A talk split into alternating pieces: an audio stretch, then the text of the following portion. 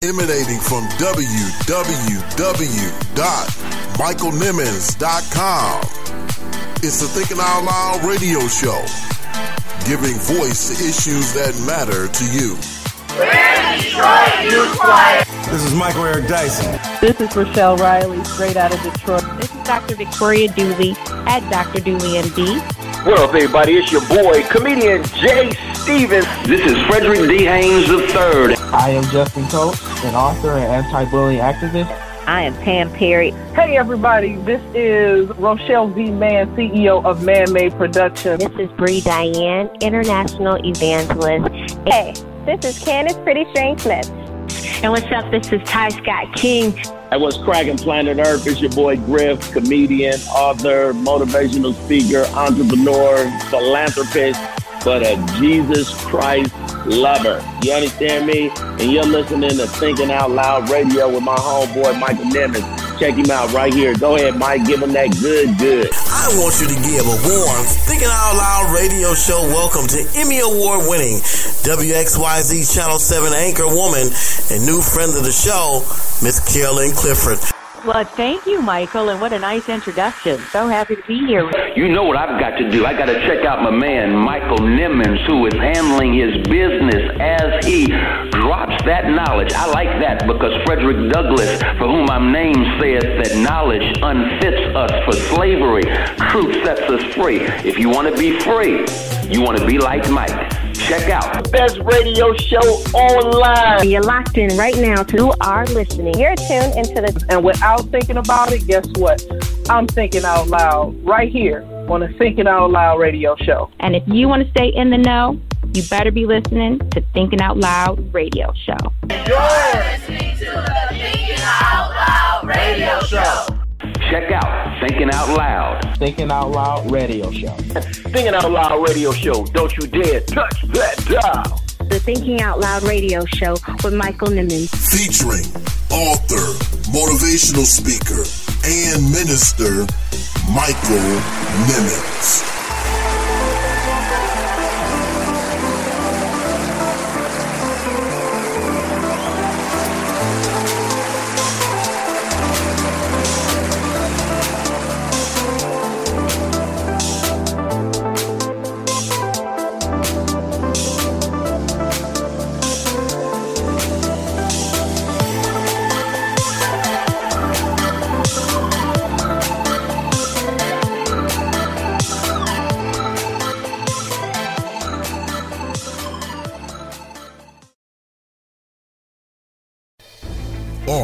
And speaker, Dr. Eddie Connor. I, I was reading something the other day, and it's it's interesting. Uh, it's been 50 years since uh, Dr. King was killed. 50 years later, they're still killing kings. You know, uh, to to really speak truth to power, but also to, to speak to our young men about uh, police brutality, but also the whole spectrum that, in many cases, they live in the crosshairs of society. We can give them all the, the tips, tools, and things of the trade of how to govern yourself accordingly. But we see young men all across America, and we, you know, uh, in many cases, we just become desensitized to a young man who is shot and killed because the police were threatened by the fact that he pulled something out of his pocket and it was a phone when they thought it was a gun. Practitioner and spokesperson, Dr. Victoria Dooley. I do feel strongly that as the African American community and the church, we need to take mental illness more seriously, and we need to make it okay for somebody to seek out health care for mental health issues other than prayer. Absolutely, 100%. Pulitzer Prize winning journalist, Rochelle Riley.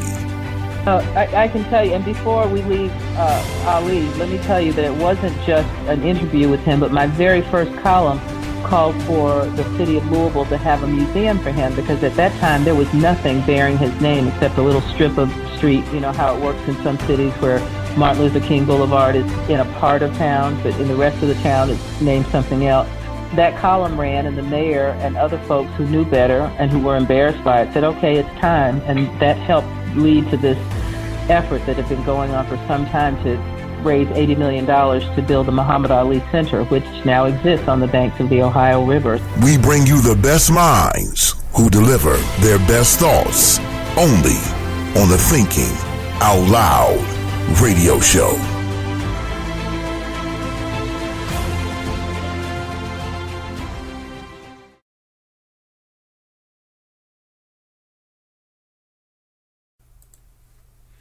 Hello and welcome to another edition of the Thinking Out Loud radio show.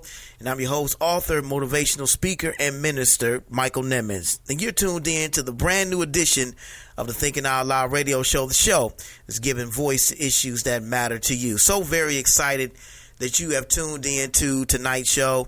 Um, just unbelievable how close we are to the end of the year. Just a few weeks away from 2020. Can you believe it? Um, yeah, I can't believe it either. uh, where has the time gone? Where has the time gone? But uh, nevertheless, again, we're so very excited that you tuned in tonight. Uh, we um, took a little break last week. Uh, hope you had opportunity opportunity to uh, those that might have missed the show last week, uh, take an opportunity to go back and listen to some of the shows that we've done over. Actually, this is our 140th show, believe it or not. We're just 10 shows away from 150 shows, doing this show for two years. And um, we're just so very um, humbled and blessed to have this platform. And again, we thank you for tuning in to tonight's show. We want to welcome all of our new visitors, new new um, listeners, I should say, uh, to the Thinking Out Loud radio show. It's a show where we talk politics, we talk race, religion, popular culture, and a lot more. Tuesdays at 8 p.m. Again, you can listen to all of your major podcasting networks like Spotify, iHeartRadio, TuneIn, um, Apple Podcasts, wherever you listen to your podcast, you can listen to the Thinking Out Loud radio show. And as a bonus, you can also listen right from our personal ministry website, michaelnimmons.com. There you can learn a little bit more about me exactly. Uh, we're author, speaker, and minister. You can go check out some of the books that we've written on michaelnimmons.com. Learn more about um, who we are as an individual. And uh, of course, you can listen to all of our 140 shows right from michaelnimmons.com. We also want to make mention of the fact that our Thanksgiving Day show, which aired two weeks ago, was listened to in South Africa. That's right, guys. Want to shout out Nicole Visor and God knows Ronnie Jr., who is a South African artist that Nicole Visor, who is his agent, um, sent us a song submission through our email address at thinking out loud radio show at gmail.com. And um, we, we played the played the song during our Thanksgiving Day show and they're listening to it in South Africa, guys. I'm, blown completely away. So shouts out again to Nicole Visor and uh, Ronnie, uh, God knows Ronnie Jr. We truly appreciate them. We hope that things are going well for them, and maybe one day we'll have them on the Thinking Out Loud radio show. So just wanted to let you guys know, man, our show is being listened to around the world. I can't believe it either. I'm pinching myself as we speak. We've got another great show in store for you on tonight. We're going to be talking to a good friend of ours, a professor and author, Jennifer Cobbina. She is a professor of criminal justice at Michigan State University, my alma mater, and she is the author of Hands Up, Don't Shoot why the protests in Ferguson and Baltimore matter and how they changed America. Powerful book.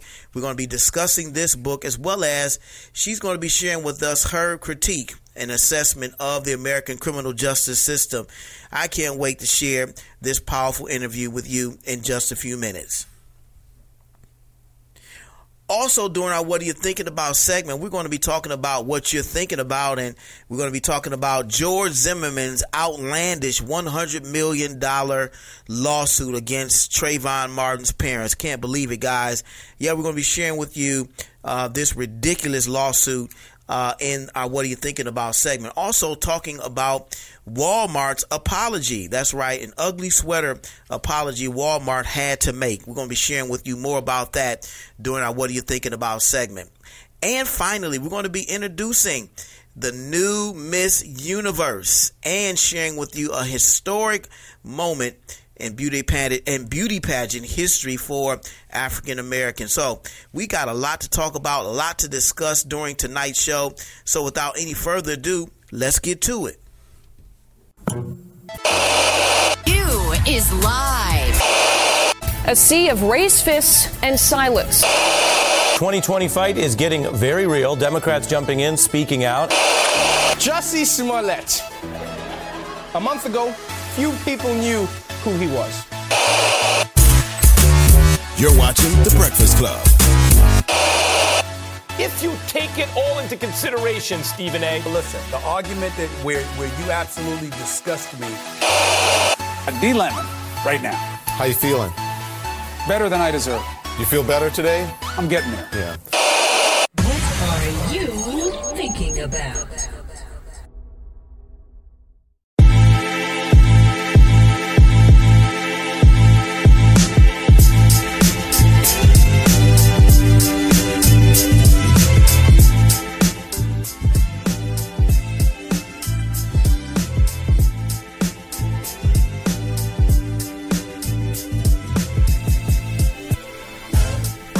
What's up, everybody? This is the December 10th edition of the What Are You Thinking About 7, where we talk about everything that you're thinking about.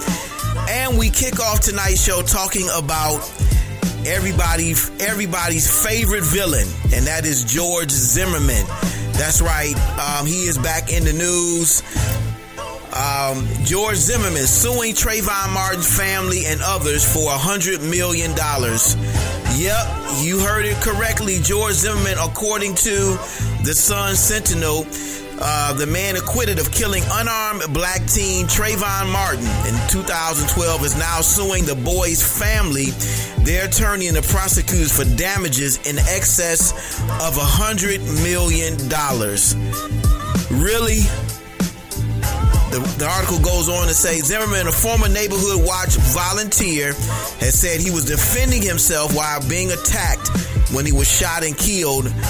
When he shot and killed Trayvon Martin, 17 at the time, in a gated community in Central Florida, city of Sanford, in February 2012. I can't believe it's been seven years since this is um, this just taking place and. I was listening to, um, I believe it was either Quake's House on Sirius XM or uh, Straight from the Hart, the um, Kevin Hart's uh, uh, podcast, where they were talking about, I think they were talking about Trayvon Martin and this this outlandish and ridiculous hundred million dollar lawsuit that George Zimmerman is levying against Trayvon Martin's parents. And um, how he, he, you know, really uh, this he is just, I think, re-victimizing. We talk about this in uh, the interview actually with Professor uh, Cobbina in just a few minutes, and uh, she says she says it correctly that we, he is basically re-victimizing uh, the Trayvon Martin's family by levying this hundred million dollar lawsuit against them. It's just ridiculous, you know. Although he was acquitted in uh, in in the court of law, in my in in in, my mind and in many of um, many people's minds, especially in the black black community, he is not exon- he has not been exonerated. This man killed an innocent uh, black man, black young man. Uh, young man, uh, full of promise, 17 years old, minding his own business, and um, you all know the story. Just walking, and uh, this this this man, you know, who was a self-proclaimed neighborhood watch volunteer, uh, called himself trying to protect his community from someone who actually lived in the community. And, um, you know, I, I, can only imagine the hurt and the pain that Trayvon Martin's parents are still um, experiencing because of this loss. And even though it happened seven years ago, uh, it still, I'm sure, feels like it happened yesterday in their minds. And so, um, this is just frivolous. It's, it's an insult to the black community. It's an insult to his parents. And, um, you know, th- th- this, there shouldn't be any court in America that should take up this lawsuit at all. I, I'm completely against this. And, Um, you know, I know you, those who are listening on the night, feel the same way. Is this is just nonsense. Also, in other news, uh, Walmart um, had to apologize for a Christmas sweater with Santa and cocaine. Yeah, that's right. You heard it. You heard it right. According to CNN Business, Christmas sweater with Santa and cocaine forces Walmart to apologize. You know, I mean, I'm, I'm sure many of you know about the ugly sweaters. I don't, I don't, you know, I don't have one, but I'm sure many of you might might might have them with your office.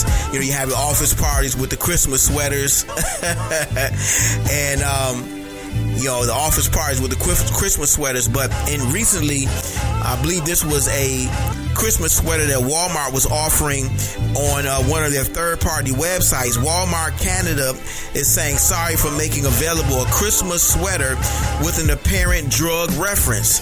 The sweater features an image of Santa Claus behind a table with three white lines that look similar to cocaine lines. Below the image is a phrase, let it snow. The Global News, a Canadian news organization, first, report, first reported the apology. And here's what Walmart had to say. These sweaters sold by a third party, of course they're distancing themselves from it, third party seller on walmart.ca or .canada, our website, do not represent Walmart's values and have no place on our website, really. Walmart said in an updated statement Monday, we have removed these products, I hope you have, from our marketplace. We apologize for any unattended offense this may have caused. These sweaters were not offered on Walmart.com in the U.S. oh, great. that makes it all better. They're only offered in Canada. Give me a break. I mean, I, I, don't understand these major retail outlets like Walmart and you know we recently well a few sh- a little while ago there was um you know these fashion companies that were coming out apologizing for um, fashion faux pas um, that they call them you know uh, making racist um, references uh, in their clothing lines to monkeys and and and and very um, uh, very uh, dark and sinister um, references to you know blacks and African Americans in their apparel. And you know here we have another major retail company like Walmart that's doing something similar. And I I, I wonder you know is this just a reflection of poor uh, internal business practices on the part of Walmart because you know I know this this particular item had to pass several uh, people's desks before it made it to their website. It had to, and this is the same thing we brought up when we talked about these uh, instances uh, in the in that that you know these companies had to apologize for like uh, I can't recall the, the names offhand at, at, this particular moment, but these companies having to all of a sudden apologize uh, for uh, something that made it to their website. It just really begs the question what's really going on here? You know, of course, this had to have been seen by uh, more than just one person before it made it to a website. I cannot believe you can't convince me that this this sweater was um, was only seen by one person, and the person is the one who ultimately uploaded it to the website. I can't believe that, and I know you can't either. if you haven't seen the, the, the ugly sweater, you can go to our website, or I'm sorry, go to our Facebook fan page at facebook.com forward slash thinking out loud radio show. You'll be able to see uh, and read the article and judge for yourself. What do you think that um, you know, of course, Walmart is going to be distancing themselves from this, but somebody in their company uploaded this to their website, and it was definitely, um, you know, very insensitive, um, in poor taste. And uh, you know, and, and and and somebody should lose their job as a result of it. You know what I'm saying? I, I, I know you. I know you agree. Just ridiculous. And finally, last but certainly not least, we're very excited to announce that Miss Universe was crowned on this past Sunday. Zozibini Tunzi, according to CNN, was crowned Miss Universe Sunday night after excelling through rounds of swimsuit and evening gown struts, questions on social issues, and one final chance to explain why she was the right choice. She said, I grew up in a world where a woman who looks like me, with my kind of skin and my kind of hair, was never considered to be beautiful. She said in her last response, I think it is time that that stops today. I want children to look at me and see my face, and I want them to see their face reflected in mine. Truly remarkable words from a truly remarkable woman. So very excited for her. Zozibini Tunzi from South Africa crowned Miss Universe Sunday night. And also, very, very excited, according to the New York Times, Miss America, Miss Teen USA, Miss USA, and now Miss Universe are all black women. They're all women of color. That is truly remarkable. That is that is wonderful. Very very excited to announce that on the Thinking Out Loud radio show. According to the New York Times, despite a long history of segregation and racism, America's top pageants have broken racial barriers in recent decades.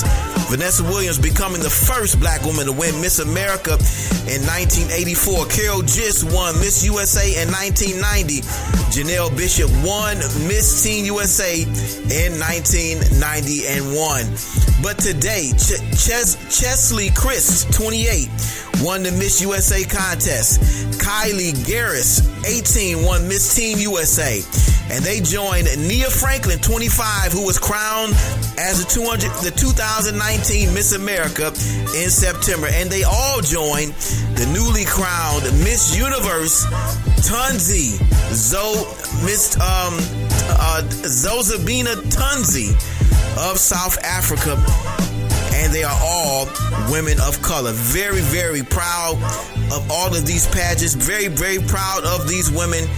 They have become the standard bearers, standard bearers, and are very, very excited for them. That is the What Are You Thinking About segment for the December 10th edition of the Thinking Out Loud radio show. We hope you enjoyed it. If you got any questions or comments about anything that we discussed during this segment or any part of the show, feel free to drop us a line and contact at michaelnimmons.com or leave us a comment right from our Facebook fan page at facebook.com forward slash thinking out loud radio show or go to our website at michaelnimmons.com and leave us a comment right from our show page at TOL Radio Show. Or you can hit us up on Instagram and Twitter at TOL Radio Show host MSN or uh, the TOL Radio Show. A lot of ways you can keep up with us. We love to get your feedback on anything that we discuss during tonight's show. Well, we're going to take our first break of the night, but when we come back, we're getting right into our interview with our good friend, professor and author, Jennifer Cobbina of Michigan State University. You don't want to go anywhere. You are tuned in to one of the hottest radio shows online. It's the Thinking Out Loud radio show.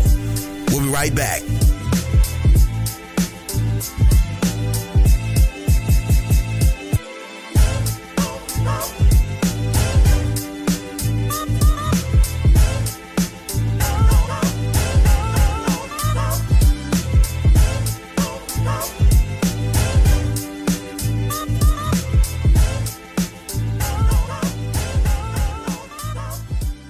You're tuned in to the Thinking Out Loud Radio Show. Giving voice to issues that matter to you. Hi, my name is Maya, and you're listening to the Thinking Out Loud radio show with radio show host and my daddy, Michael Nimmons. You better listen to that little girl. Who told you that you were naked? Who told you that you were insufficient? Who told you that you were a loser? Who told you that you were a failure? Who told you that you were deficient? Who told you that you were nothing? Who told you that you were worthless? Who told you that you had no value? Who told you that you Get you to believe. Who told you that you were naked? It's a dynamic, empowering, and inspiring book about identity that is a definite must have. Pastor Nimmons talks about an identity crisis that dates as far back as the Garden of Eden. You don't want to miss these powerful insights into not just the problem of this identity crisis, but the discovery of the spiritual solution. Get your copy now, available on Amazon for just $14.95 or by visiting michaelnimmons.com. like a victim when you are already victorious.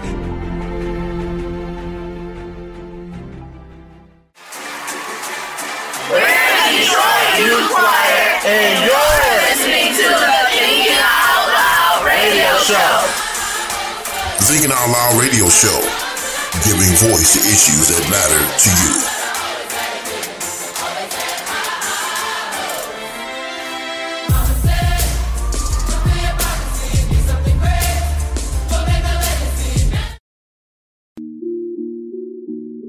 This is Derrick Mason, former All Pro wide receiver of the NFL. I'm sending my man Michael Nimmons a special, special two year anniversary with the Thinking Out Loud radio show, man. I am so proud of you, man. Keep doing your thing. Let's make this two years turn into four and then four into forever, man. The Thinking Out Loud Radio Show, giving voice to issues that matter to you. This is radio host Michael Nimmons, and yes, it's tax time. Haven't filed yet? No worries. We've got the place for you. Consumer Tax Clinic. Take it from someone who knows. They will sit down with you, go over your return, give great advice, and look for the best possible return options. Let the experts at Consumer Tax Clinic help you get the refund you never thought you could. They did it for me. Let them do it for you. Call Consumer Tax Clinic at 248 395 0078. That's 248 395 0078. Or visit their website at consumertaxclinic.com. That's consumertaxclinic.com. Consumer Tax Clinic, a tax service designed with you in mind.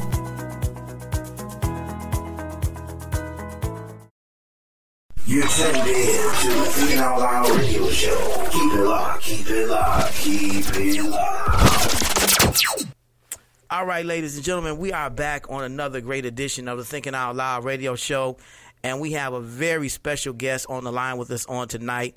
I can't wait to get into this discussion. As you know, the show, the title of the show is entitled Hands Up, Don't Shoot. We have a dynamic and powerful uh, individual on the line. I can't wait to share this interview with you. But I want to give her a proper introduction before we get into it. So, she is an associate professor in the School of Criminology, uh, School of Criminal Justice at Michigan State University, my alma mater. She received her PhD in criminal justice at the University of Missouri, St. Louis in 2009. Her research examines the intersection of race, gender, and how neighborhoods con- context, context shapes crime and criminal justice practices. Dr. Cobbina's research has been published in her in high-ranking criminology journals. She's here to discuss her latest book entitled Hands Up, Don't Shoot: Why the Protests in Baltimore and Ferguson Matter and How They Changed America. I want you to give a warm Thinking Out Loud radio show welcome to new friend of the show and good friend of ours, Associate Professor of Criminal Justice at Michigan State University, Go Spartans, Dr. Jennifer Cobbina. Welcome to the Thinking Out Loud radio show, Dr. Cobbina. Thank you for having me. I'm excited to be here.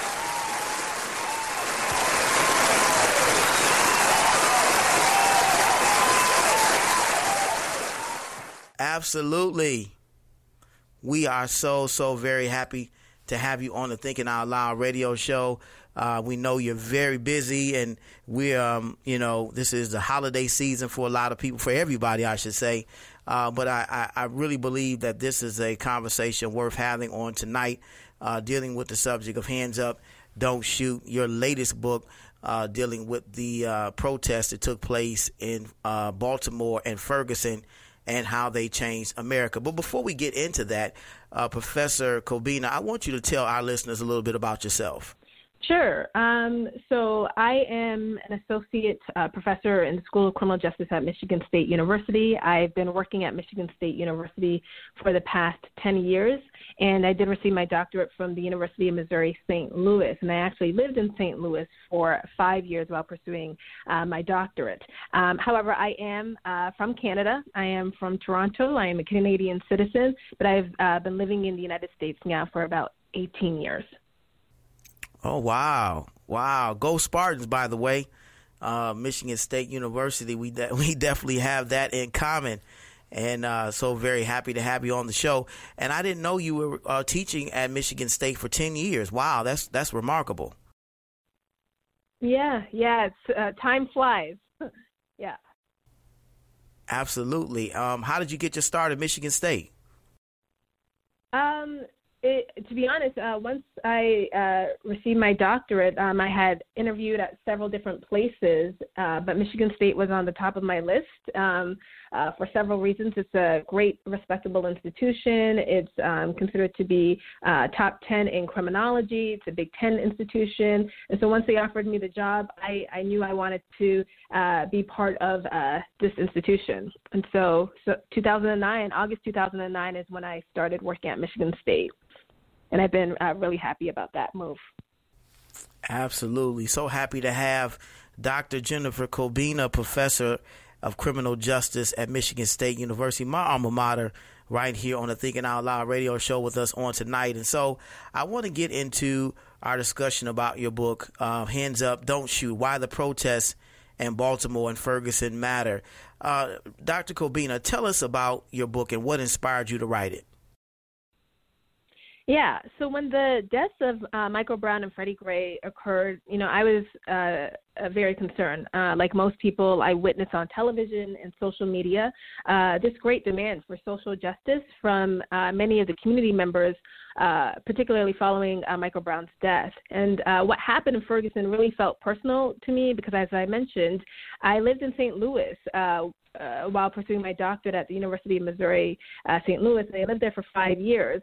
Um, and I lived in a city that was only a couple of minutes away from Ferguson. And so I certainly cared about what was happening in this area that I had um, lived and called home for five years. But the opportunity to contribute to something uh, really came when a colleague of mine invited me, along with a number of um, qualitative scholars, uh, social justice researchers. Um, he reached out to many of us um, to. Uh, to to interview and doc to see if anyone wanted to go to Ferguson and interview protesters. And so uh, this group became known as the Ferguson Research Action and Collaboration Group. And so we are primarily interested in really documenting the experiences of uh, Ferguson protesters after the killing of Michael Brown. We were well aware that history was in the making, and all of us were uh, uh seeing what was going on on television. And we wanted, we knew as academics, as researchers, this is an opportunity to uh, again document the experiences of um, uh, protesters. Um, and so I essentially ended up writing this book because uh, uh, there was really so much to tell. I didn't go in, uh, I didn't go to Ferguson intending to write a book, but there was so much uh, um, rich narratives from uh, the participants in the study that I. The reality is, people deserve to have their voices heard, and they de- people deserve also to hear from the voices of those who are protesting. And so that's really how I got started uh, with this project. Wow! What were some of your findings when you were there in Ferguson? So uh, the, uh, there was a few, a few findings. So uh, first, I will say that uh, the majority of protesters and and residents in Ferguson and Baltimore that I spoke with had negative encounters with the police. And I will say this included um, people who had uh, encounters with black officers. But what I found is that there are racial distinctions. And so, for instance, uh, whites were often afforded uh, respect and given the benefit of the doubt uh, by police. Um, and on the other hand, you know, blacks were often the recipients of aggressive policing, racial profiling, and even disrespectful uh, behavior. Um, and so I can give you an example. So imagine, for instance, that you know you're a teenager playing basketball with your friend in your neighborhood, and two police officers in a police car come down the street. They tell you to get off the street, and your friend stares at them as they drive by. And now imagine that the police does a U-turn, gets out of the car, and grabs your friend, slams him on the hood of the car, and says, "What are you looking at?" And now also imagine that you find your voice in the midst of this aggressive encounter and you ask the officer, uh, what is he doing and that he's being too rough on your friend. And then this police officer tells you to shut the F up, right? So this is what happened to Kevin, who was a black resident of uh, Ferguson. And so, uh, and, and this was, I will say, Kevin's um, experience was not um, an outlier. You know, many uh, African American, particularly African American men uh, or boys, and they often um, detailed the negative interactions that they had with police officers. Um, so that was one finding. I will say the other is that it, um, it was the cumulative impact of negative police encounters by Ferguson and Baltimore residents that really set the stage for the reactions to the killings of both Michael Brown and Freddie Gray. So, what I found is that the majority of activists who protested they did so for the first time. So they protested because they believed that Michael Brown and Freddie Gray that they were victims of injustice. But not only that, they also knew that these deaths were not isolated events, um, and they knew that these deaths were not isolated events because they can uh, point to their own personal experiences, or if not their personal experiences, then indirect experiences you know that other people had with the police, uh, such as friends, family members, neighbors. Um, they were aware of other high-profile killings. And so people protested because they believed that Michael Brown and Freddie Gray were victims of injustice, that these deaths were not isolated events. But there was also a good number who protested because they essentially felt a moral and ethical obligation to get involved and to do something. And so uh, people desired to affect change and really put an end to police violence and the criminalization of people of color. Wow. Wow. I know you guys are enjoying our interview with Associate Professor of Criminal Justice at Michigan State University, Dr. Jennifer Cobbina. We're so happy to have her on the Thinking Out Loud radio show, and she's really just been sharing with us some insights from her book entitled Hands Up, Don't Shoot uh, Why the uh, Protests in Baltimore and Ferguson Matter and How They Changed America. And really, um, you know, you just really shed some light on um, a problem that I believe not only exists uh, in Ferguson and Baltimore, but across this country. Um, you know, we've talked about this on our show in several uh, several instances and several shows. Um, and you know, Dr. Cobbina, um, as a professor of criminal justice at Michigan State, you know, I want you to, to I want you to give your critique of the American criminal justice system as it relates to African African American boys and men. Uh, this again is a subject we've discussed on our show, but I'm really interested in knowing what your take is on um, on and, and your criticisms of the American criminal justice system. Yeah, so I would say that you know we in the United States we we're currently in an era of mass incarceration, and we've been uh, in this era for quite some time, um, where currently there's about 2.2 million people who are incarcerated in um, American jails and prisons, and this um, uh, this African Americans, Black and Brown people are disproportionately represented. So uh, African Americans comprise of 13% of the uh, U.S. population but about um, uh, a third of those who are actually behind bars. And similarly, uh, Latino uh, Latino um, individuals comprise of about uh, the same number, about 13 to 15 percent of the population, and yet about um, uh, 20 or so percent of people who are uh, behind bars. And so, so again, black and brown people are disproportionately more likely to be um, to have contact with the criminal justice system, to be behind bars.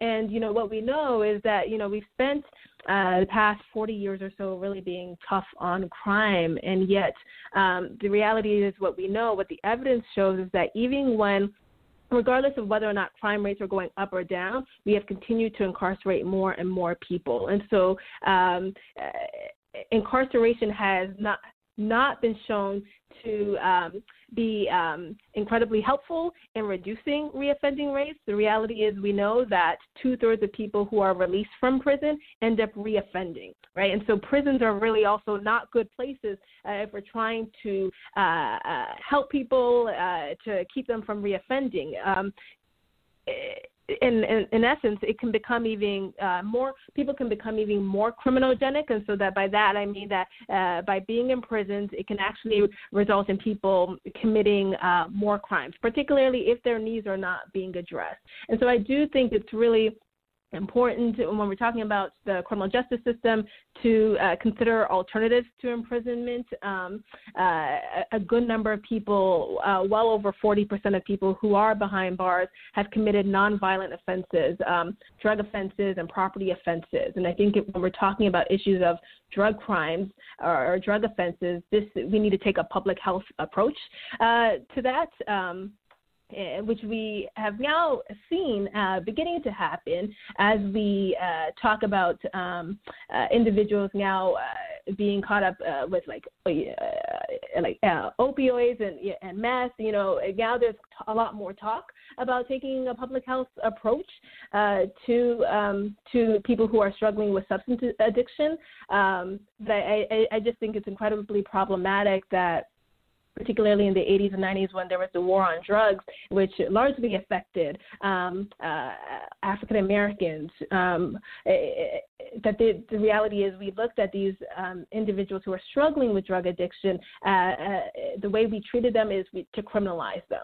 Right. We have people serving uh, uh, who are behind bars, serving long periods of uh, uh time behind bars, if particularly they were uh, caught using, for instance, crack cocaine, where um, crack cocaine, the majority of people who use crack were African Americans, but even there's a disproportionate um, sentencing in terms of how when we look at crack cocaine versus powder cocaine, right? And so there's so many racial inequities that exist within the system, which uh, is why we see a disproportionate number of black and brown people behind bars. And so um, I do think it's incredibly important to start looking at um, alternatives to incarceration uh, as well as even investing in, in our communities.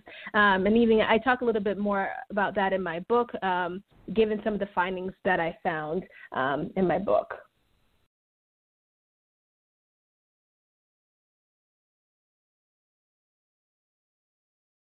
Don't, don't, don't, don't, don't touch that dial. It's a Thinking Out Loud radio show. We'll be right back.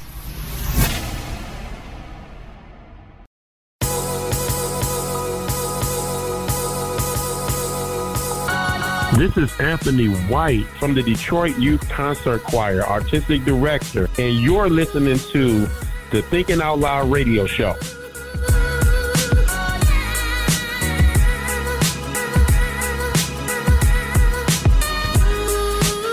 Thinking Out Loud radio show, giving voice to issues that matter to you.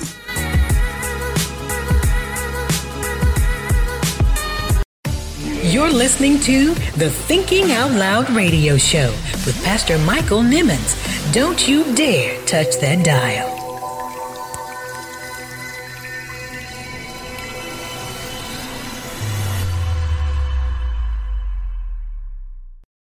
You're tuned in to the Thinking Out Loud radio show. Keep it locked, keep it locked, keep it locked.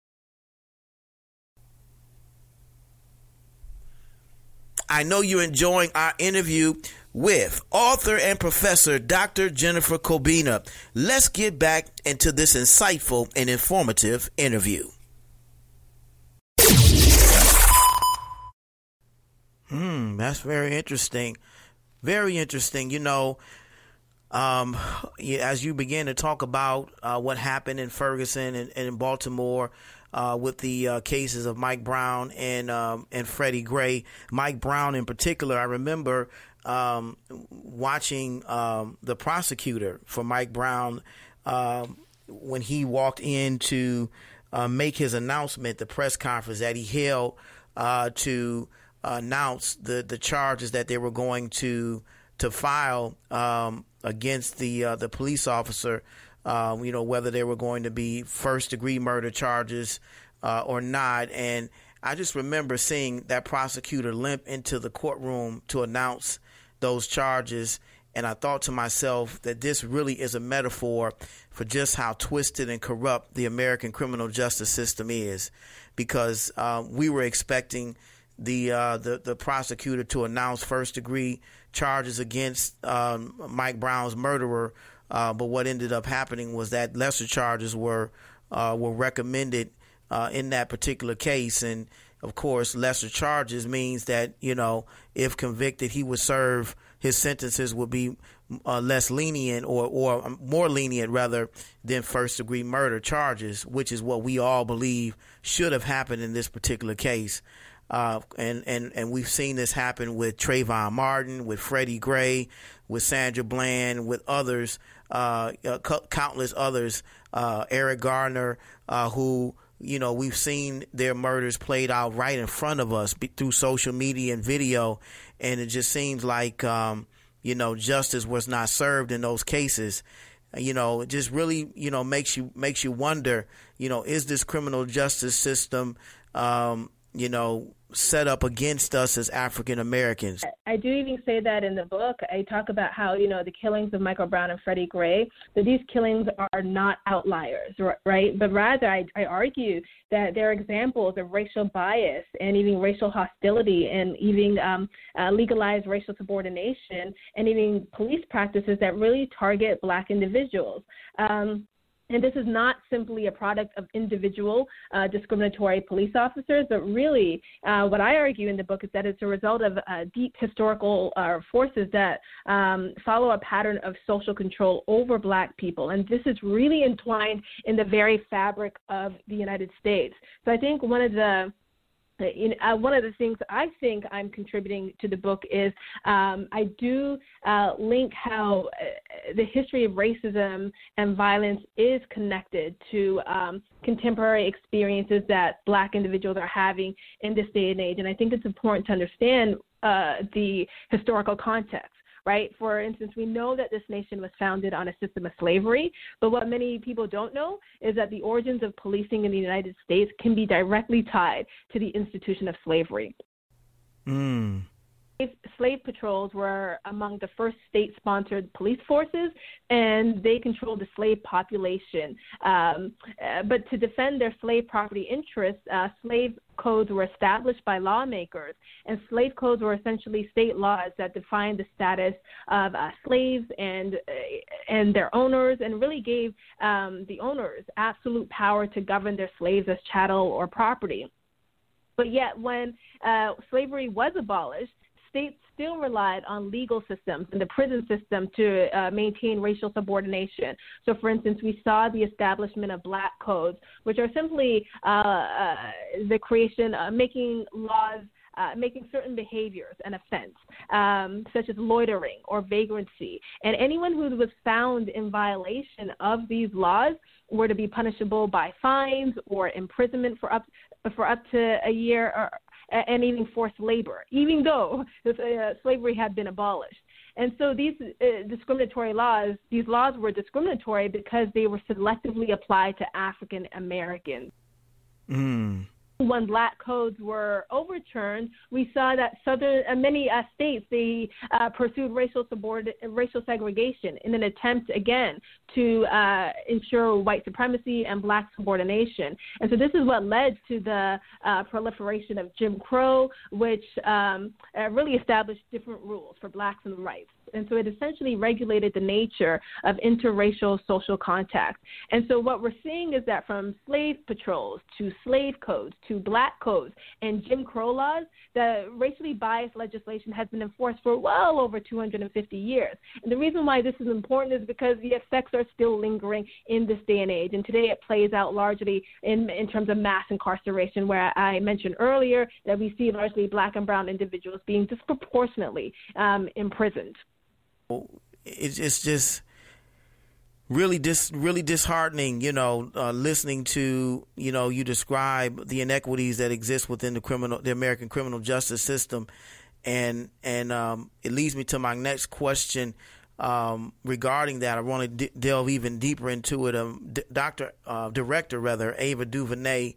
Um, did an interview on CNN when she was promoting uh, her uh, recent Netflix docu series entitled um, on, on, based on the Exonerated Five. When they see us, uh, she said in this interview, the criminal justice system isn't broken; it is actually doing what it was designed to do, and that is to incarcerate our young blo- young black boys and men. I wonder, Dr. Uh, Cobbina, do you agree or disagree with her assessment? So I, I agree. I agree that the system is really operating in such a way, you know, the way it was intended. Um, and, and that's only because um, it, we continue like decades after decades after decades, you know, of incarcerating people and seeing the detrimental effect it has on individuals. Um, it, it, we continue to do that, and, and, the only time we seem to quote unquote wake up is when uh, states, for instance, can no longer afford to uh, continue this um, trajectory of incarcerating more and more people, right? Um, and so so you know the reality is uh, insufficient attention has been has been paid to the legacy of uh, racism that affects uh, not only Ferguson and Baltimore but communities nationwide, and it's and it is widely visible in America's criminal justice system from uh, from policing where uh, people uh, largely black and brown people end up getting arrested to you know the courts where they're more likely where they're than likely to be prosecuted to imprisonment where they're more likely to experience more severe um, uh, sentencing compared to white individuals. I mean, there's tons of evidence that show this. And even when people, uh, uh, yeah, so when people are behind bars, they're receiving uh, much longer periods of times behind bars.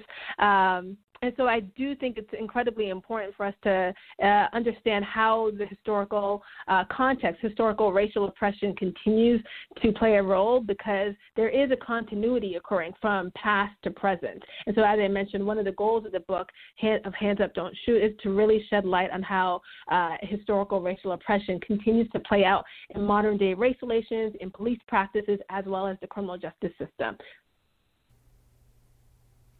Wow.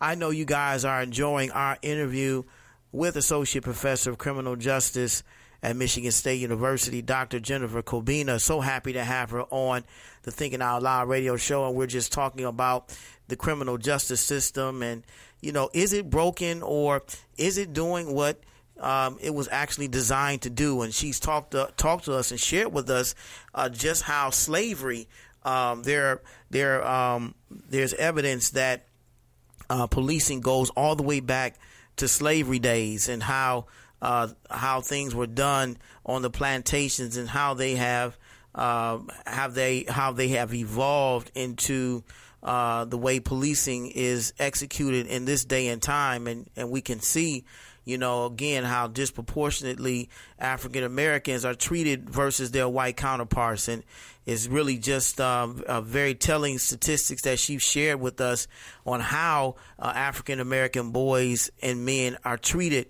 um, in this society when it comes to uh, policing and, and and so you know when you talk about criminal justice reform you know what does that look like you know um, and and how how can how can real change occur?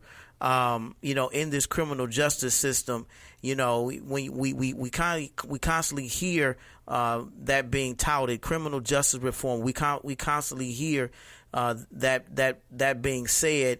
But what does uh, real criminal justice reform look like in this country? So, yeah, so it can look very there are a number of different um, ways in which we can uh, approach reform reforming the criminal justice system, right? So this can be where uh, we're looking at either uh, back end policies where we're attempting, or I should say front end, where we're attempting to reform sentencing policies, right? So um, so that uh, individuals are not receiving uh, such uh, long periods of time uh, behind bars. Uh, but there is also uh, back end, so well, I should say that would be more back end, and so that ultimately where people are being released um, earlier because there's evidence that shows that incarcerating people for longer periods of time is not making us safer there's also, in terms of reform, when we, if we're thinking about alternatives to incarceration, for instance, if people have contact with the uh, criminal justice system, then looking at either diversionary programs or uh, uh, placing people on uh, probation, or even just really uh, ministering to the needs of individuals.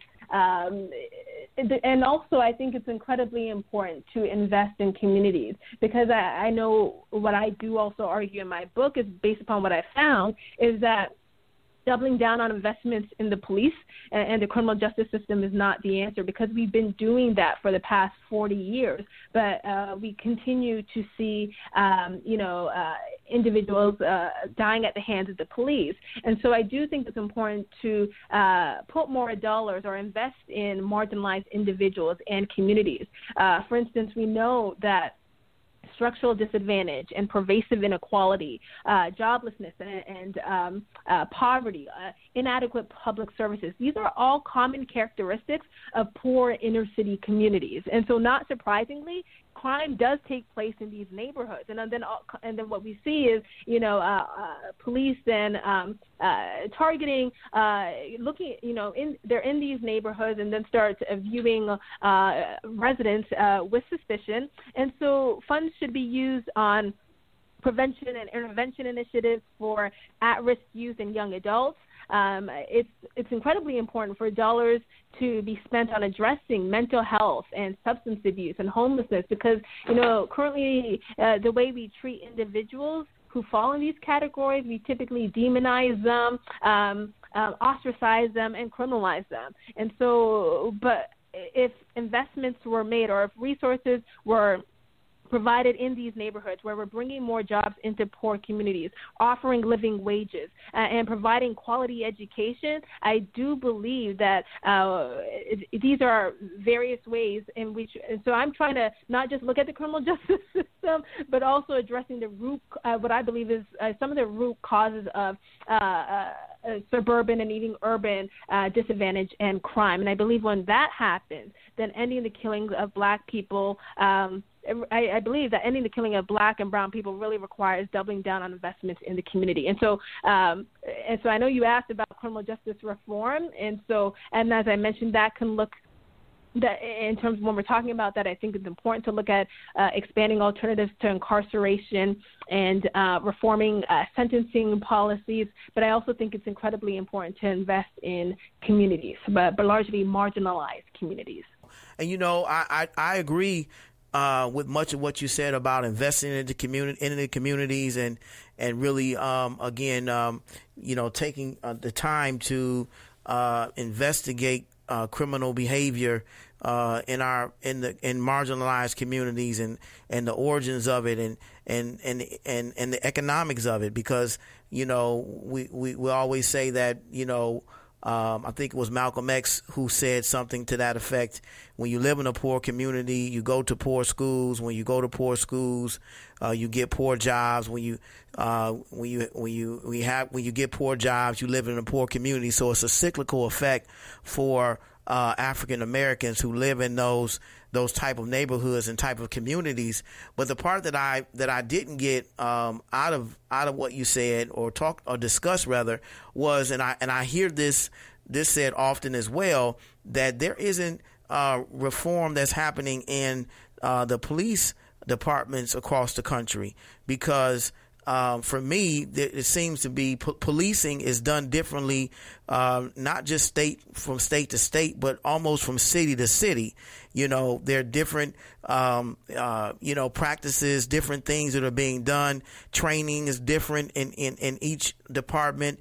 And there needs to be, in my opinion, some uniformity um, in the policing of our uh, communities across the country. And you know, and if there was some uh, some uniformity there, um, because it just doesn't seem to me that the police officers that are uh, you know, involved in these type of incidents that have, that have taken the lives of Eric Garner and Freddie Gray and Mike Brown and and uh, and others are, are even watching the news to see the community outcry of, of what's happened, the backlash, the impact, and the effects of, of their actions, you know, other police officers are, are, are, are doesn't seem to me like they're watching this because this is continuing to happen. In my mind, I, I would think that if I saw, if I was a police officer and I saw uh, one of my fellow uh, officers uh, brutal, brutally beat and kill um, a, uh, a innocent black person, a black man, a black female,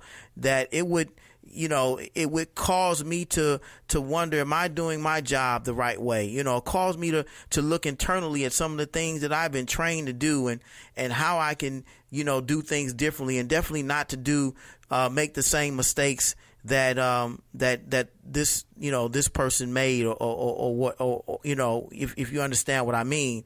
So I say all that to say that there really needs to be some uniformity across the board across the country in training our police officers. What do you think about that? Yeah, so I wholeheartedly believe, uh, agree with you that there does need to be additional uh, training. Um, uh, so, and I will say that even there have been some attempts uh, for uh, for there to be um, I guess I should say a reconciliation between uh, police and uh, the community, some communities of color. So, for example, the National in- Initiative for Building Community Trust and Justice um, at John Jay uh, College, what they've done is they're trying to seek to improve relationships and increase trust between communities and, and the criminal justice system.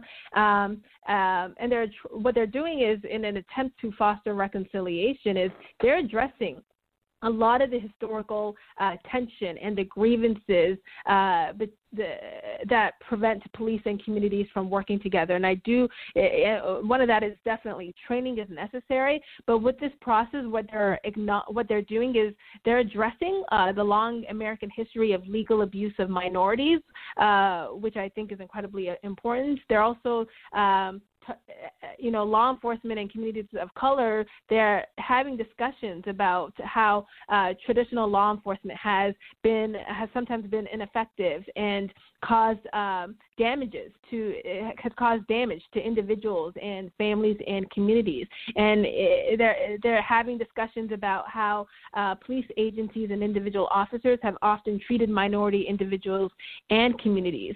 Uh, and so I think uh, you know, uh, this process, uh, from what I've uh, read um, about this, that this process is revealing some common ground. That common ground is, you know, we know that police officers want to be safe, but we also know community members want also to be protected and to be served, and they want to be safe. And so um, I think more of this is needed to improve relationships and to build uh, trust. Um, and I agree with you that yes, training is needed. And the only thing, you know, uh, that I would say to that is, you know, you know the Michael Brown incident, the Freddie Gray incident, and you know the incident, so many incidences of other uh, black and brown individuals occurring has has taken place in an era where people, you know, police officers had been receiving training, right? So they had been, for example, receiving implicit bias training and de-escalation training. They have, uh, you know, been receiving all types of training, and yet we still see we, we still see this happening. And I think I agree that certainly there has to be a system systemic, uh, uh, uh, like a centralized way in which um, all departments um, are, are, training their officers, and even where officers are also held accountable. Um, so I agree that training needs to happen. I'm just concerned too that um, and there's certainly a place for training and greater oversight. Um, but I do think the focus can't just solely be on um, uh, investing more dollars in law enforcement, uh, just because millions of dollars has been pumped into police departments for over the past four decades. You're tuned in to the Thinking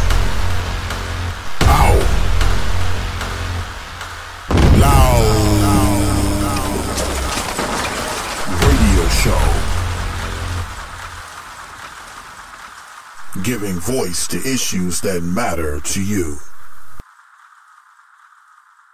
Award winning journalist Carolyn Clifford. As journalists, we just have to keep doing what we're doing day in and day out. And all we can do is report the truth in a non biased manner, and everything else will work itself out. Activist and thought leader, Marcia L. Dyson. Obviously, not Nancy Pelosi, because again, because of social media, she said what she said, but that she's not going to be the ones who stop uh, her colleagues from not only thinking out loud, but talking out loud, whoever they are, authentically. Pastor and intellectual, Dr. Frederick Haynes III. In the black church, according to the uh, brilliant author and historian and scholar L.H. Welcho, uh, he said the black church was born as a protest movement. Uh, that's the reason the black church came to be. And if we're going to be honest to uh, scripture, I mean, the church itself uh, came out protesting. It was a movement of prophetic witness uh, to, you know, the insurrection of the resurrection of Jesus Christ. We bring you the best minds who deliver their best thoughts only on the Thinking Out Loud radio show.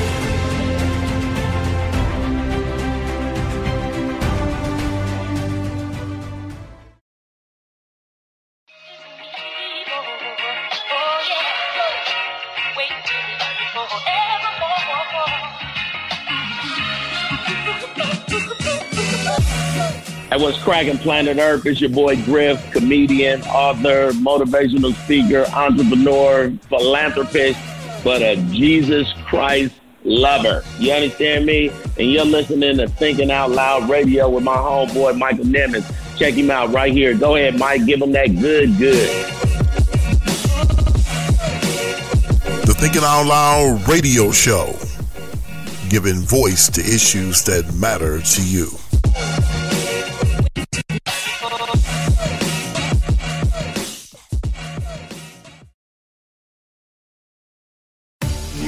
Listening to the Thinking Out Loud radio show with Pastor Michael Nimmons. Don't you dare touch that dial.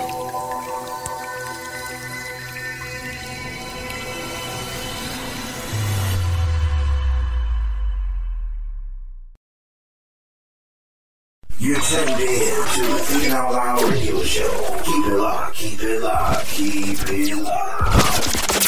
Enjoyed our interview with author and professor Dr. Jennifer Cobbina. Let's hear the conclusion of this informative and insightful interview.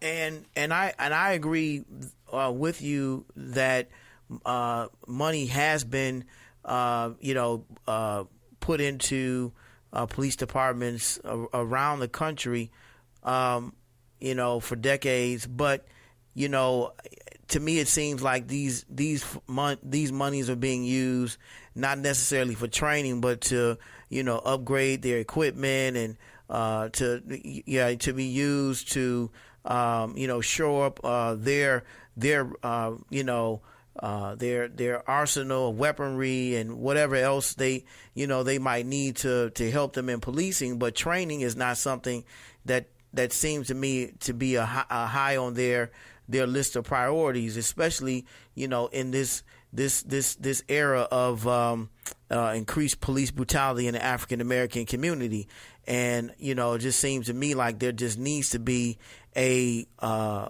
a, a training, a, a retraining of officers nationwide, um, and because it just you know, it, especially when you see, um, uh, you know, families like. Um, um, the um, you know the recent police off the recent Amy Guyger who who walked in accidentally or claims to have accidentally walked into uh, the the um, the home of uh, the name escapes me at the moment unfortunately but um, the uh, the young man who was sitting in his apartment and um, you know minding his own business and she thought she was in the wrong apartment and she shot and killed him and you know people are not you know then there was a just just just after that incident there was another uh, incident similar to that in te- in Dallas Texas that happened where a police officer shot into a home from the outside instead of knocking on the door using using proper police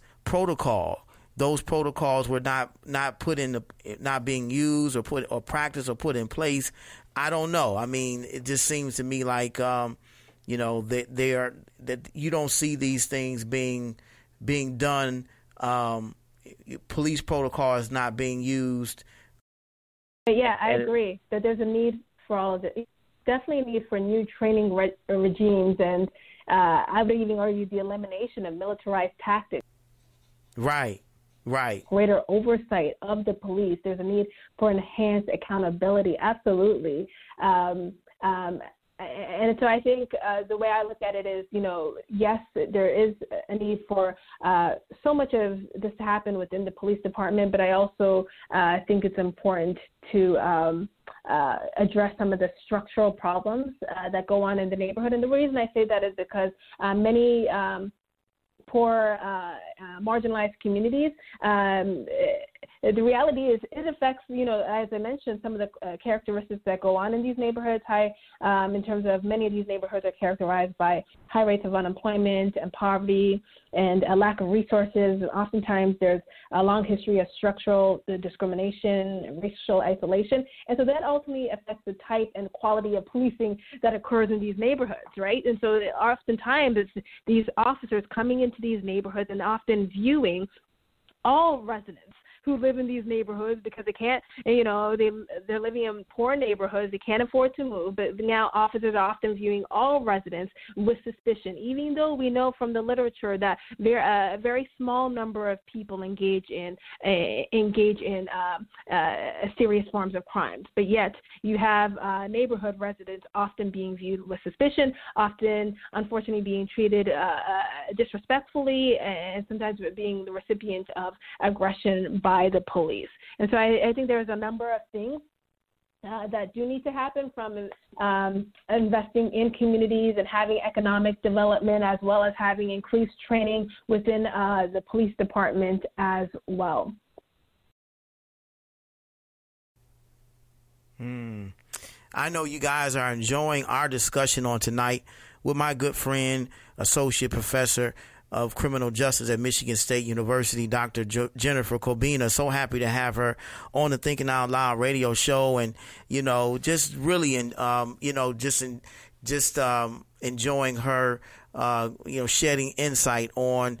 Um, you know, her research, uh, into, uh, criminal justice and, and she's actually sharing with us, uh, some revelations from her new book entitled, uh, Hands Up, Don't Shoot, you know, why the uh, protests in Baltimore and Ferguson matter and how they changed America. Just seems like a great book to read. I definitely want uh, a copy of it as well. Uh, and I'm recommending you, those that are listening on tonight, to get you a copy of this book because I guarantee it's going to give you some insights into our community as African Americans and why, um, you know, uh, this this is uh, such a uh, such a hot topic and one that really needs to be addressed, not just internally, but even externally when we look at um, changes uh, that need to happen in the criminal justice system. Um, and so, Professor, you know, here lately, we're talking about uh, something that just recently popped up in the news. Um, you know, I want to talk briefly about um, Trayvon Martin, who we all know was um, killed, murdered by George Zimmerman um, some years ago. Uh, just a young man walking out out for a walk uh, in his own community and was accosted by uh, George Zimmerman, who was not a police officer. Uh, he was just a, uh, a quote unquote community uh, patrolman or what, whatever you want to call him, neighborhood watchman. Um, and right, right, and and um, you know out and seeing this who he thought was someone suspicious and uh, engaged this young man and um, unfortunately took his life.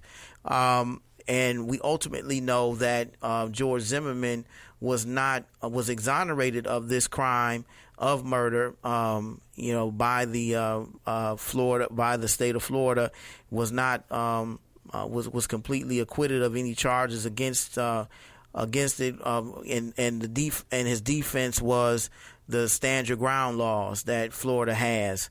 Uh, this this gentleman now is filing a hundred million dollar lawsuit against the mother and father of this slain young man.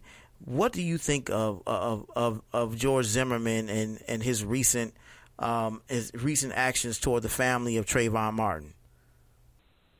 So, I mean, in my own personal opinion, I was incredibly surprised to have uh, read about this. I, I personally think it's absurd, you know, for someone to, you know, obviously he took the life of uh, Trayvon Martin. You know, he not only took his life, but he was not held accountable, and um, and now he's, you know, seeking to profit off of this. I know that he's. Um, I think he's making a claim that there was a conspiracy to frame him.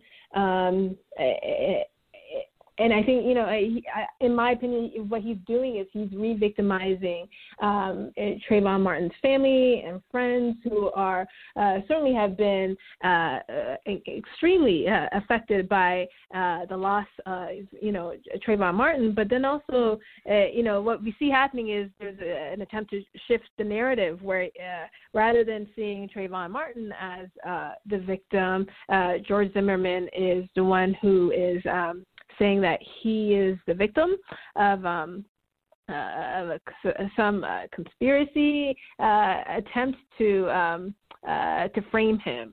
Um, and so I know we, we know that he um, Zimmerman wasn't charged because at least the the police chief said that there was no grounds to disprove that he shot Martin in self-defense. But the reality is we don't know this because uh, you know Trayvon Martin's life was taken, and so um, I mean I know I I, I think this is absurd. You know, to to sue the parents of um, uh, of a child who was uh, murdered. You know, that, that to me it doesn't even make any logical sense. It, it's it's absurd in my mind.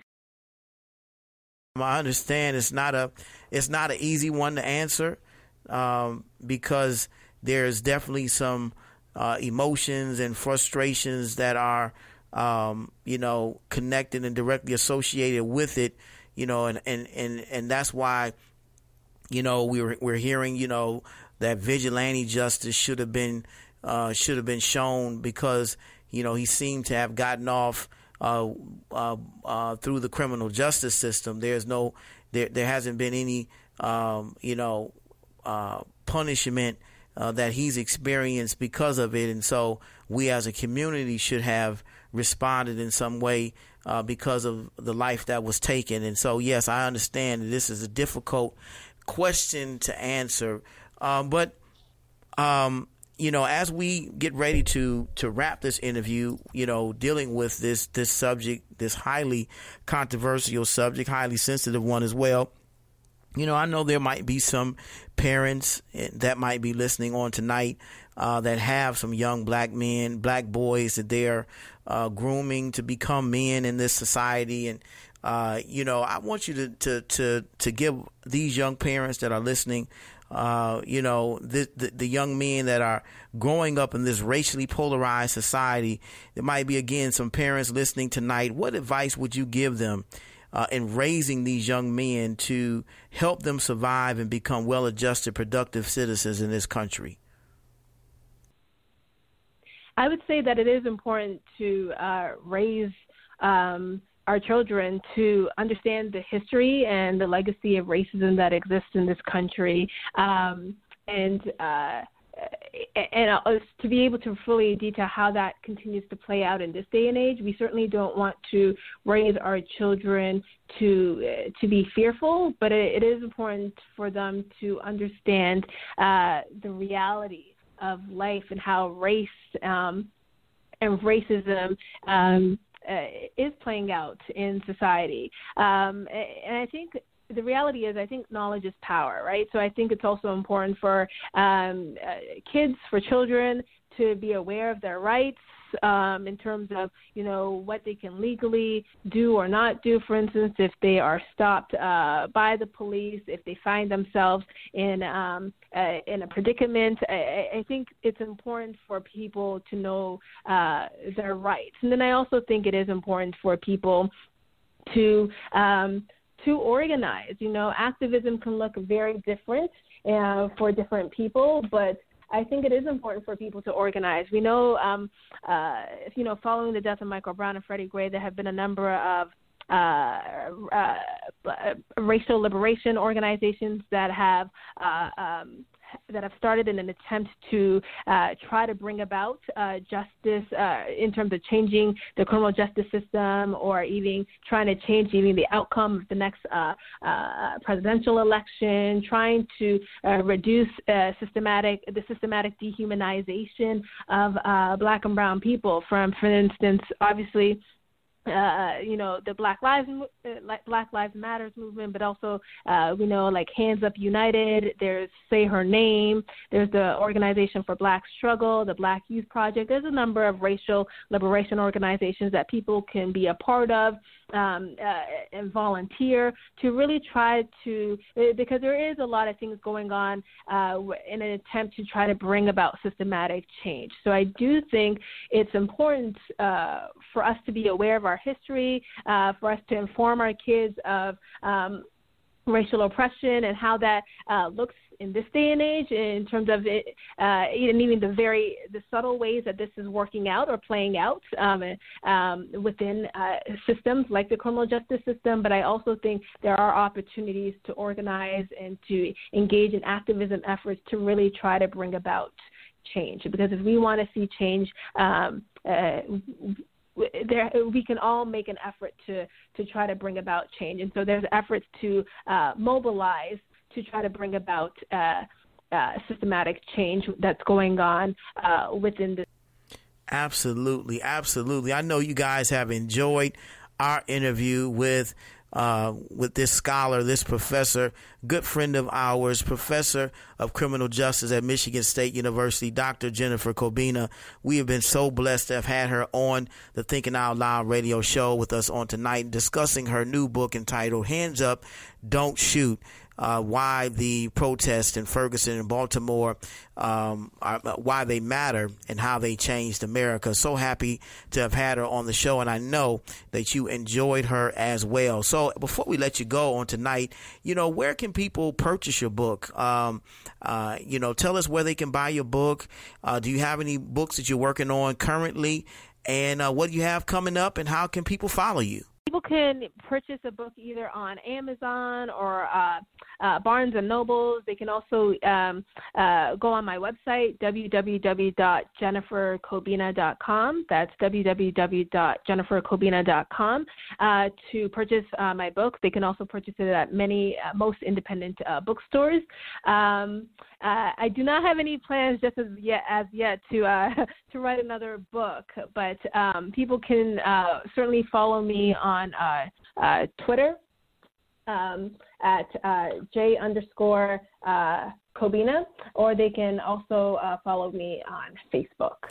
Well, there you have it, guys. We have been so blessed to have had this powerful and intelligent young woman on the Thinking Out Loud radio show, Dr. Jennifer Cobbina, Associate Professor of Crim- uh, Criminal Justice at Michigan State University. So happy to have had her on the Thinking Out Loud radio show and uh, just sharing with us some insights into the criminal justice system.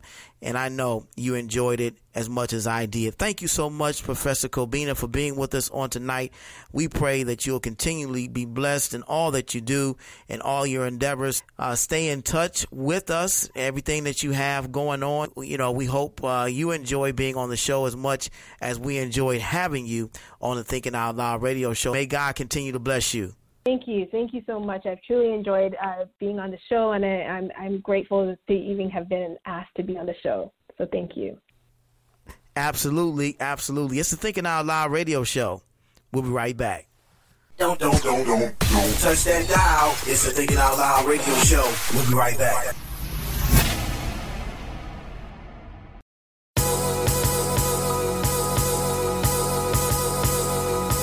This is Michael Eric Dyson, and when I'm in Detroit, I listen to the Thinking Out Loud radio show, dropping that knowledge, giving that inspiration, giving us that enlightenment. Nobody does it like Brother Michael does it. Do your thing. Holla. Peace. The Thinking Out Loud radio show, giving voice to issues that matter to you. It's the anniversary show featuring meteorologist Denise Isaac and the music of lyricist Ty Scott King.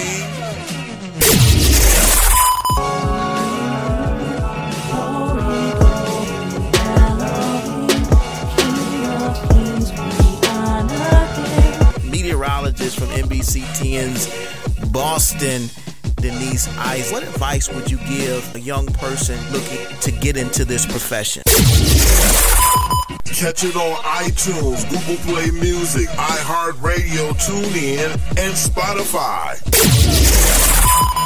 So continue to work hard. It's not easy. Um, you may have to move to different cities, but it's okay. Really stay humble, you know, and, and learn as much as you can. Learn from others. Don't gossip. Because once again, it's a small business. You may think you will never see uh, this person again, and then all of a sudden, guess what? You're tuned in to the Out Loud radio show. Keep it locked, keep it locked, keep it locked. Congratulations to Pastor Michael Nimmons and the Thinking Out Loud radio show for over 10,000 streams and downloads. Rate, review, and subscribe to the Thinking Out Loud radio show. Available on Apple Podcast, Google Play Music, iHeartRadio, TuneIn, Spotify, and now available at michaelnimmons.com. The Thinking Out Loud radio show, giving voice to issues that matter to you.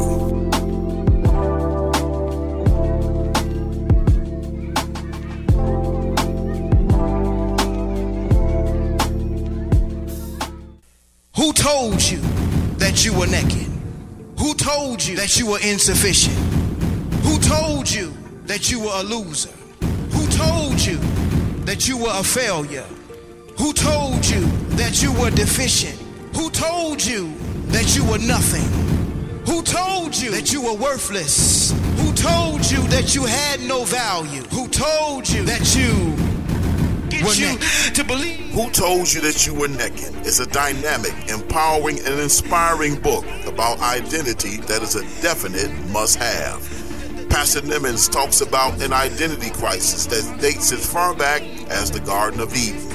You don't want to miss these powerful insights into not just the problem of this identity crisis, but the discovery of the spiritual solution. Get your copy now, available on Amazon for just $14.95 or by visiting michaelnimmons.com. like a victim when you are already victorious?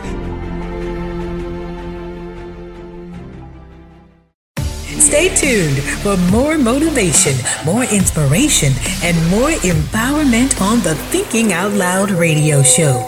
Keep it locked.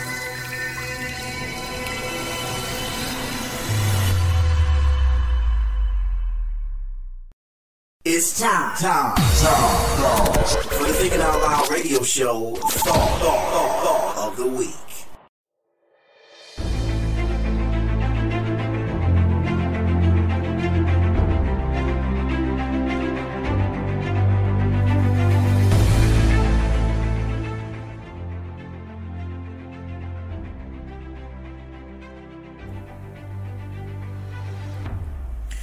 Tonight's thought of the week comes from a speech that Dr. Martin Luther King Jr. gave at Stanford University in 1967 entitled The Other America.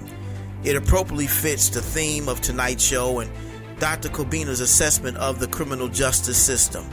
The shocking and most startling part about this speech is even though it was given over 60 years ago, we're still grappling with some of the same issues and problems that Dr. King addressed at this Ivy League institution. Take a listen. That here, Mr. Bell, members of the faculty and members of the student body of this great institution of learning, ladies and gentlemen. Now there are several things that uh, one could talk about before such a large, uh, concerned, and enlightened audience.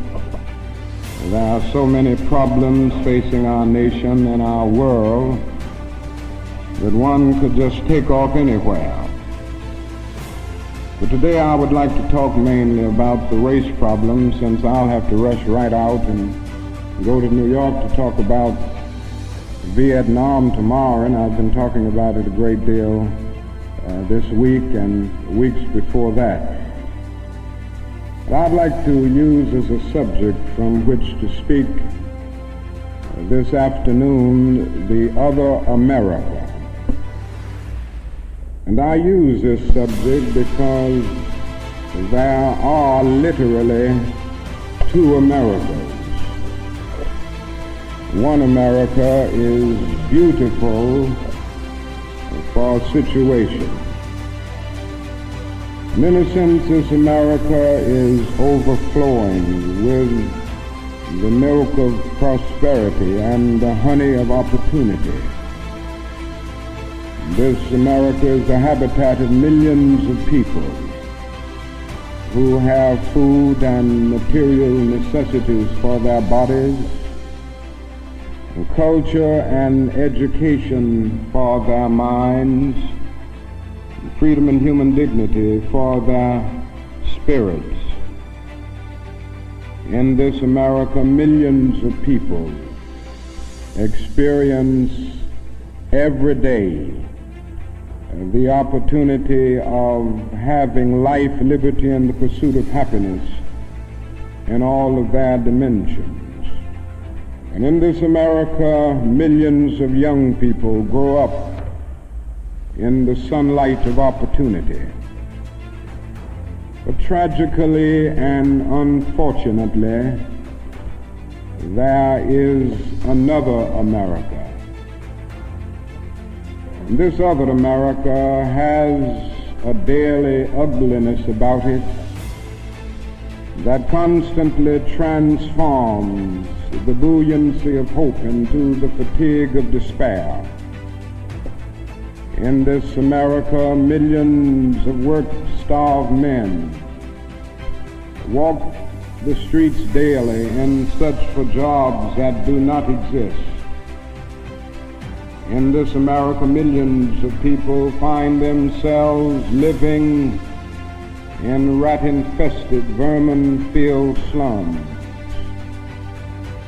in this America, people are poor by the millions. They find themselves perishing on a lonely island of poverty in the midst of a vast ocean of material prosperity. In a sense, the greatest tragedy of this other America is what it does to little children. Little children in this other America are forced to grow up with clouds of inferiority forming every day in their little mental skies. And as we look at this other America, we see it as an arena of blasted hopes and shattered dreams. Many people of various backgrounds live in this other America. Uh, America. Some are Mexican Americans, some are Puerto Ricans, some are Indians, some uh, happen to be from other groups. Millions of them are Appalachian whites. Probably the largest group in this other America in proportion to its size in the population is the American Negro. The American Negro finds himself living in a triple ghetto, a ghetto of race, a ghetto of poverty, a ghetto is to deal with this problem, to deal with this problem of the two Americas. We are seeking to make America one nation indivisible with liberty and justice for all. Now let me say that the struggle for civil rights or the struggle to make these two Americas one America is much more difficult today than it was five or ten years ago. For about a decade or maybe 12 years, We've struggled all across the South in glorious struggles. to get rid of legal, overt segregation and all of the humiliation that surrounded that system of segregation. In a sense, this was a struggle for decency. We could not go to a lunch counter in so many instances and get a hamburger or a cup of coffee. We could not make use of public accommodations. Public transportation was segregated. And often we had to sit in the back and within transportation, uh, transportation within cities, we often had to stand over empty seats because sections were reserved for whites only. We did not have the right to vote in so many areas of the South. And the struggle was to deal with these problems. Now, certainly they were difficult problems, they were humiliating conditions. By the thousands we protested these conditions. We made it clear that it was ultimately more honorable to accept jail cell experiences than to accept segregation and humiliation. By the thousand students and adults decided to sit in at segregated lunch counters to protest conditions there. When they were sitting at those lunch counters, they were in reality standing up for the best in the American dream and seeking to take the whole nation back to those great wells of democracy which were dug deep by the founding fathers in the formulation of the Constitution and the Declaration of Independence. Many things were gained as a result of these years of struggle. In 1964, the Civil Rights Bill came into being after the Birmingham movement, which did a great deal to subpoena the conscience of a large segment of the nation to appear before the judgment seat of morality on the whole question of civil rights. After the Selma movement in 1965, we were able to get a voting rights bill. Now, all of these things represented strides. But we must see that the struggle today is much more difficult. It's more difficult today because we are struggling now for genuine equality. It's much easier to integrate a lunch counter than it is to guarantee a livable income and a good solid job. It's much easier to guarantee the right to vote than it is to guarantee the right to live in sanitary, decent housing conditions. It is much easier to integrate a public park than it is to make genuine quality integrated education a reality. The problem that we have faced over the years is that the society placed a stigma on the, the color of the Negro, on the color of the skin, because he was black. Doors were closed to him that were not closed to other groups. I'm to say to people that you ought to lift yourself by your own bootstraps. But it is a cruel jest to say to a bootless man that he ought to lift himself by his own bootstraps. The fact is that millions of Negroes, as a result of centuries of denial and neglect, been left bootless. They find themselves impoverished aliens in this affluent society. That is a great deal that the society can and must do if the Negro is to gain the economic security that he needs. Now, one of the answers, it seems to me, is a guaranteed annual income, a guaranteed minimum income for all people and for all families of our country. It seems to me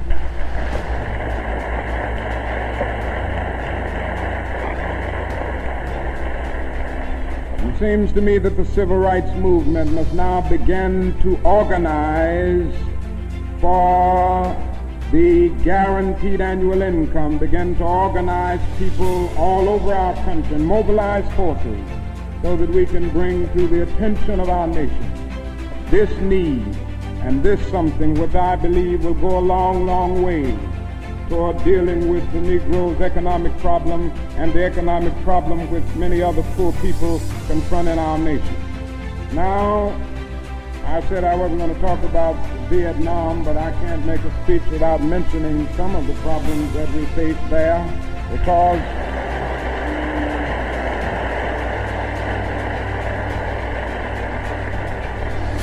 because I think this war has diverted attention from civil rights it has strengthened the forces of reaction in our country and has brought to the forefront the military industrial complex that even President Eisenhower warned us against at one time. Above all, it is destroying human lives, destroying the lives of thousands of the young promising men of our nation, destroying the lives of little boys and little girls in Vietnam but one of the greatest things that this war is doing to us in civil rights is that it is allowing the great society to be shot down on the battlefields of Vietnam every day. Now I submit this afternoon, we can end poverty in the United States. Our nation has the resources to do it. National gross product of America will rise to the astounding figures from $800 this year we have the resources. Question is whether the nation has the will. And I submit that if we can provide billion dollars a year to fight an ill-considered war in Vietnam and $20 billion to put a man on the moon, our nation can spend billions of dollars and on their own two feet right here on earth.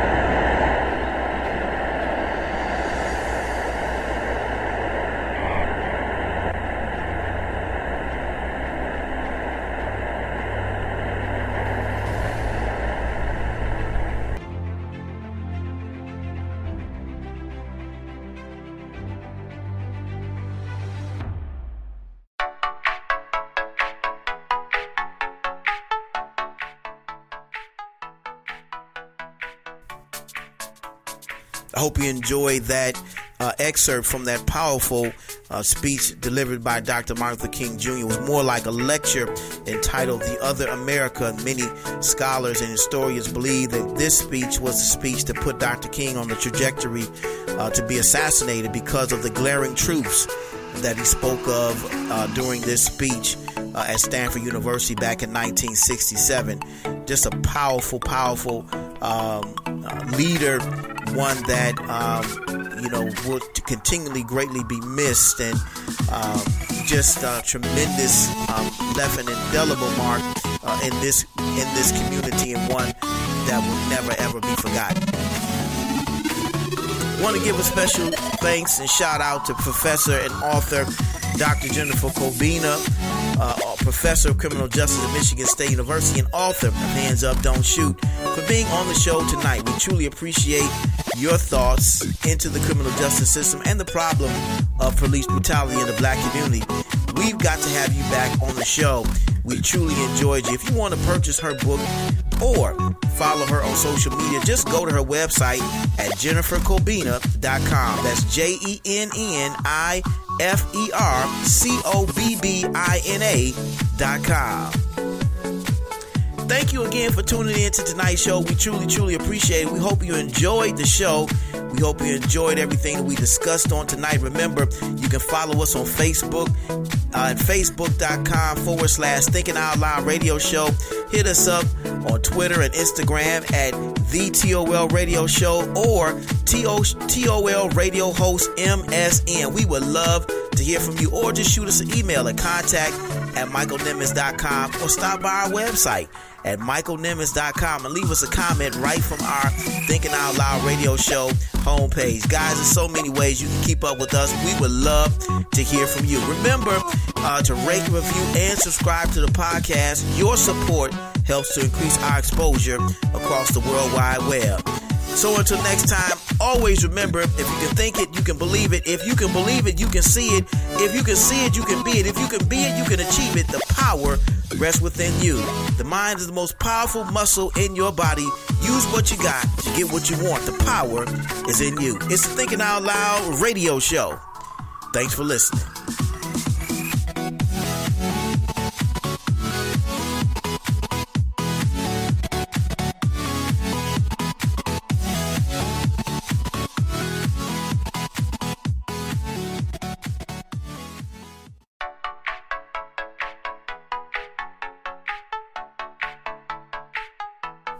Thank you for listening to the Thinking Out Loud Radio Show podcast.